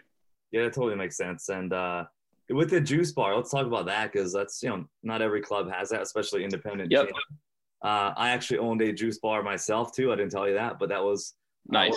I did do after I sold my gyms. Um, yeah, what are, are you guys gonna have? Protein uh, powder. It's uh, are you looking at different margins there? Are you guys gonna be selling supplements for, through the through the juice bar, through if you have a pro shop? So I guess I guess maybe the better question is like other revenue streams. I know we talked about nutrition coaching, juice bar. Yes so guys got juice bar sales. We got um, nutrition, coaching, uh, any supplement sales. So just other revenue streams on top of the membership and the PT. Yeah, absolutely. So you know the smoothies will probably have um, maybe a 40 to 50 percent margin. So it's not massive, but what it does is it creates this social aspect of the club. Yeah. Um, and, and, like when I worked in clubs in the past, if you do a good job with it and, and you almost act like a like a bartender, uh, not only will people toss you some tips, but every day they'll make it a habit as part of the routine to come sit down, have a smoothie, sit down and, and shoot the breeze for a couple of minutes. Um, and it just creates this really cool environment in that way. And it makes people want to come more often and hang out, even if it's just for that reward of a really delicious smoothie after a workout. but, you know, it, so it does make a little bit of revenue, but it's great from that perspective. Um, I actually have a good longtime friend that owns a supplement company, um, both online and he has some in-person stores here in Central PA. Um, his name is Trevor Bauer. They're called AdvancedSups.com. So a little plug for him. Uh, really cool homegrown company though. Really awesome dude. And so we may work out some kind of partnership to whether I just purchase some supplements for resale or he wants to set up shop in there. Um, we're going to do something like that, but really just focus on the basic, more essential supplements that that people need is just to help with you know whatever their daily diet is because i know that industry can get a little dicey um, and then we're also going to add a clothing line nice. um, and again, that's something that our our partners in the marketing company can help us with. So they can help design and create a bunch of different pieces of apparel, really good quality stuff, and they even also offer a online like drop shipping service. Perfect. So we can sell them online without ever having to hold the inventory, and they have the ability to do like even a one off one off print order on the spot, and they'll ship it out. So that's a really cool service, so that we're not worrying about having three thousand t-shirts, you know, on on site. Yeah. Um, but yeah, I mean, I think that those are things that are cool. I don't know how big of a part of a business they're going to become, you know, more than just kind of a novelty or a little bit of marketing. Um, but I think the nutrition is probably the biggest extra add-on service that we're going to be able to offer. You know, because we're going to have our standard basic memberships. There is personal training. Um, we're going to do programming for people as well if if they're not comfortable paying for several hundred dollars a month in training we do have apps to set them up with just programming and hopefully they'll graduate to training but the nutrition i'm learning there's so many people who are not comfortable setting foot into a club. Um, for any number of reasons but if you can start with their nutrition virtually gain their trust build their confidence then they're in a position to transition into an in-club environment once they already know you yeah. so that's kind of our, our gateway service so to speak um, to get people in I love it. It's like a little easier barrier to entry than just yeah. It's, it's it can be intimidating for most folks walking into a gym. Obviously, you know. Sure. Never done it before. Absolutely. Haven't worked out in five six years, whatever. So yeah, that's awesome, man. Um, no, so when that new member does walk in, I, I know we're not open just yet um, for the, the gym piece of it. What is that process going to look like? That new client intake process? Will they meet with you or a manager or or Brock? And then because uh, I know a big mistake I made back in the day was you know CrossFit. It's a group. The group training model is like the bread and butter, right? But we missed out on this whole personal training um, piece that probably 20% of the members would have done, right? It's something they weren't even aware of. And I missed that in the early days in the initial like sign up process, uh, client uh, conversation, consultation process. So, what's your initial sales intake process going to be like when that new member reaches out to you or comes in the door and wants to get started? Yeah. Well, I think the most important part of that process, and this is something that um, the gentleman I used to work for taught me that was really valuable, and that is spend as much time as you need to with that person. Yeah. Don't rush them through the tour.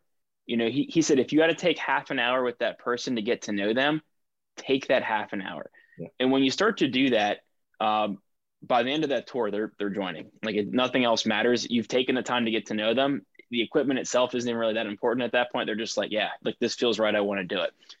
Once once they've joined and once that process has been done, um, it is important about understanding what their unique goals are, and, and even if we would be a good fit for them as far as training goes.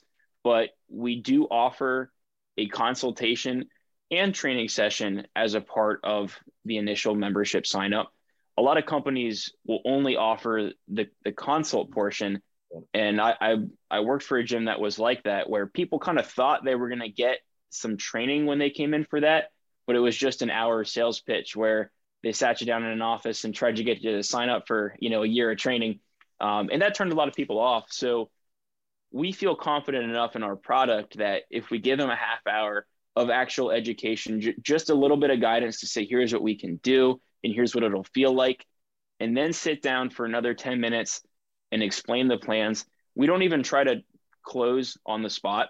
Yeah. Um, you know, we're not super hard sales from that perspective. And even with our nutrition, you know, I don't I don't want to like um, you know throw a wrench at myself by saying this, but so far, every consultation that we've had, we've got a hundred percent closing ratio so far. Yeah. And we've only been doing it since December. Um, and, and every single time after we get off the call, I say, look, you know, I don't want to put you on the spot. So I'm going to send you a link if you want to join. Yeah. And then you make the decision. And and that's like very counter to like the normal sales strategy of like you got to close while they're there. Right. Um, but we don't want to force people to train with us, right? So they have to really be ready and wanting to do it, or else they're probably not going to last long term anyways. Um, so it's really going to be just about very non-hardcore sales approach, yeah. very casual and then we don't do any type of contracts or long-term commitments so it puts the pressure on us to you know hopefully keep delivering that service and keep them coming back for more Yeah, I always like that too. With the uh, if somebody locked in for a year or two, kind of takes a little pressure off off us as owners, right? But if they're not locked in, we have to continually serve them. And I think it keeps us on our toes and to do a better yeah. job. I think so. Yeah, that's cool. You guys are doing that. So Noah, like um, say we open in, in July just for just for a date. So from July 2022 to July 2023, first year obviously super important, right? Being open. What are you guys looking to achieve here in this first year? Whether it's a, a membership goal number, PT number, or just overall overall goals you guys have here for the first year of, of being open? Yeah, well, I'll tell you, one of my wife's big goals is that I start to bring home a paycheck. Here we go. so that would be that would be a great thing to happen in the first year. Um, but realistically, we we think we can hit um, 500 to 1,000 members in the first year. So that would be a big goal. Um, I know that's ambitious, but I've done it in the past in, in other people's clubs, and I feel like we have a really good starting point. Um, that would give us more than enough resources to be able to start to reinvest in the club and continue to add more services. So within the first year, um, we want to just create a base, become stable, start to get those community relationships going, and then from there, you know, I, ultimately, um, expansion is our goal down the road. Obviously, we have to get location one up and running, but I believe once we start to do what we're doing well in our community, opportunities will identify themselves for expansion if that's the right thing to do. But ultimately, we want to find more buildings like ours that are unique and kind of historic and open more clubs like that while, maintain, while maintaining the same culture and community engagement and that type of thing. Very cool. Yeah, I love the historic vibe, man. That's really cool like there's the whole real estate side of fitness that I that I I enjoy too talking about, which is a whole. Oh yeah. But uh, and, we, and there's so many little intricacies to that, and uh, you know, lease negotiations, and if you're buying or leasing, and so many things. But so like, yeah, the great goal, thousand members, say in the first year. Um, what do you think? What are your biggest challenges? Do you think to get there? Being a new being a new business here, right? Um, you have external threats, internal threats, all these sort of other things. What do you think is your guys' biggest challenge or roadblock uh, from today to next July, getting to that 500 to 1,000 member goal? Yeah, um, I mean, the, one of the biggest challenges might just be our, our parking situation because it is limited there. Um, I have a couple of solutions for that, but it's it's almost like a good problem because if we have that many people coming in, great. Now we have to figure out more parking, which there are options for. So that's that's one concern. Um, being able to properly staff the club. You know, is another thing because I know it's it's difficult to find good staff, yeah. and there's always that battle of, well, would I rather keep it not staffed and and just try to save payroll? But it's important to me to to staff it well and get people that are able to engage and take care of the members because I wouldn't want to get too busy too quickly where we're not able to deliver right. you know a positive experience so that's a concern uh, we do have a lot of other gyms in our area. Um, you know, we have several Planet Fitnesses in Mechanicsburg. Um, there is a Crunch that just moved in. Uh, there's a few other independent clubs. There's a Golds Club. So, I mean, there's a lot of quote unquote competition. Right. Um, but a lot of people don't realize this. You know, they think of Pennsylvania, they think of Pittsburgh and Philly, but Mechanicsburg in Cumberland County that it's in is the fastest growing county in Pennsylvania. So I mean, it's it's incredibly prosperous. There's a lot of new people moving into the area. You can't even find a place to rent if you're trying to. so, I mean, it's definitely, there's opportunity there. Um, it'll just be our ability to keep up with it, I think, and not drop the level of experience that we're providing, especially with limited staffing getting started. 100%. Yeah, and with those franchise or franchises you just mentioned, like there's I always think they're kind of stuck in their ways, right? You're as, you as an independent owner, you have way more flexibility and freedom. Oh, for sure. Pivot. That word's been used so much the last two years, but to pivot when you need to and change things when you need to, which which I personally love too, and I think gives you guys a terrific you know advantage here uh, in yeah. the future. Um, just to stay in that kind of last question, um, you know, with a crunch in your neighborhood and the Gold's Gym and a Planet Fitness, obviously they're low priced. How did you guys go about picking your pricing for like the for the general just open gym membership? What was that process like?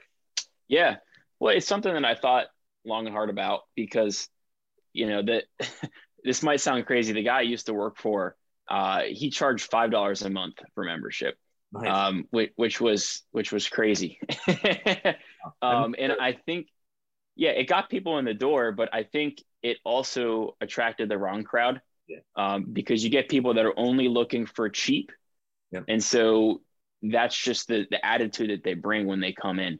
So we're going to be priced around twenty dollars a month yeah. um, for our general membership, which is still I know in in the grand scheme of things really really affordable, but people are going to look at that and think, oh, it's twice you know Planet Fitness, right. but I'm actually okay with that, and that's how I want them to look at it because our proposition is value. It's that we're not overcrowded. It's that you're going to get a personal experience. So I don't really want to attract people that want the cheapest price. Yeah. And then you know, I think we're able to offer that at a low price and then bring more revenue in through the quality training and nutrition services that we provide, which will optimize our, you know, value per square foot of the club. Right. So I, I really do feel it's it's a good price point and you know we're going to charge like a $60 startup fee something along those lines uh, which we might you know have promotions on and things like that uh, but everything is month to month so there's no long-term commitments for people they can cancel anytime um, I don't even do late fees or anything like that, which you know maybe that's not a good thing, but I've just seen that cause more harm than good. Yeah. In the past, especially in clubs that I've worked in. For sure. So. Yeah, like our reputation locally, especially in a smaller town, is vital. So like you have a couple bad customer experiences, they're gonna tell a thousand people, you know. So it's and I've seen yep. that a lot. So yeah, really cool your guys' mindset is there. No, I think it's a great place to wrap it up, man. Uh, I really appreciate you coming on today, man. Where can the listeners check out Arc Fitness on online, social media? Where can we find you guys? Yeah, absolutely. So try to keep it simple. Uh, it's Arc Fit, Arc Fit Club across the board. So our website is arcfitclub.com, Arc Fit Club on Instagram, and also Arc Fit Club on Facebook. Still haven't made the jump for TikTok yet, but that's probably the next one that we're gonna they're gonna get. So my wife's really big on that. you guys, def- I mean, the leads there are like uh, definitely worth it, man. Like I'll talk more in a second, but uh, yeah, it's like Facebook in 2010. So like it's it's crazy, but it's it's the next. It's obviously a big thing. So yeah, huge platforms we get to use, um, you know, and uh, market our gyms and our services. So no, man, appreciate you coming on today, man. Thank you so much for sharing your story. Yeah. I wish you guys the best of luck. Thank you. Thank you, Austin. Great to be here. You got it, man. And to all listeners, we appreciate you guys as well. Please hit like and subscribe to be notified for future episodes. And as always, until next time, Gym Lords, we are out. Thank you so much for listening. If you found this content valuable, here's four ways we can help you grow your gym for free. One, grab a free copy of Alex Hormozi's best-selling book, Gym Launch Secrets at alexsbook.com. Two, join our free Facebook group at alexsgroup.com. Three, if you're a gym owner, you can apply to be on the podcast by emailing us at podcast at gymlaunch.com. Four, leave us a five star review so we can gain access to more gym owners and bring those lessons back to you. And as always, tap that button and subscribe to this podcast for more.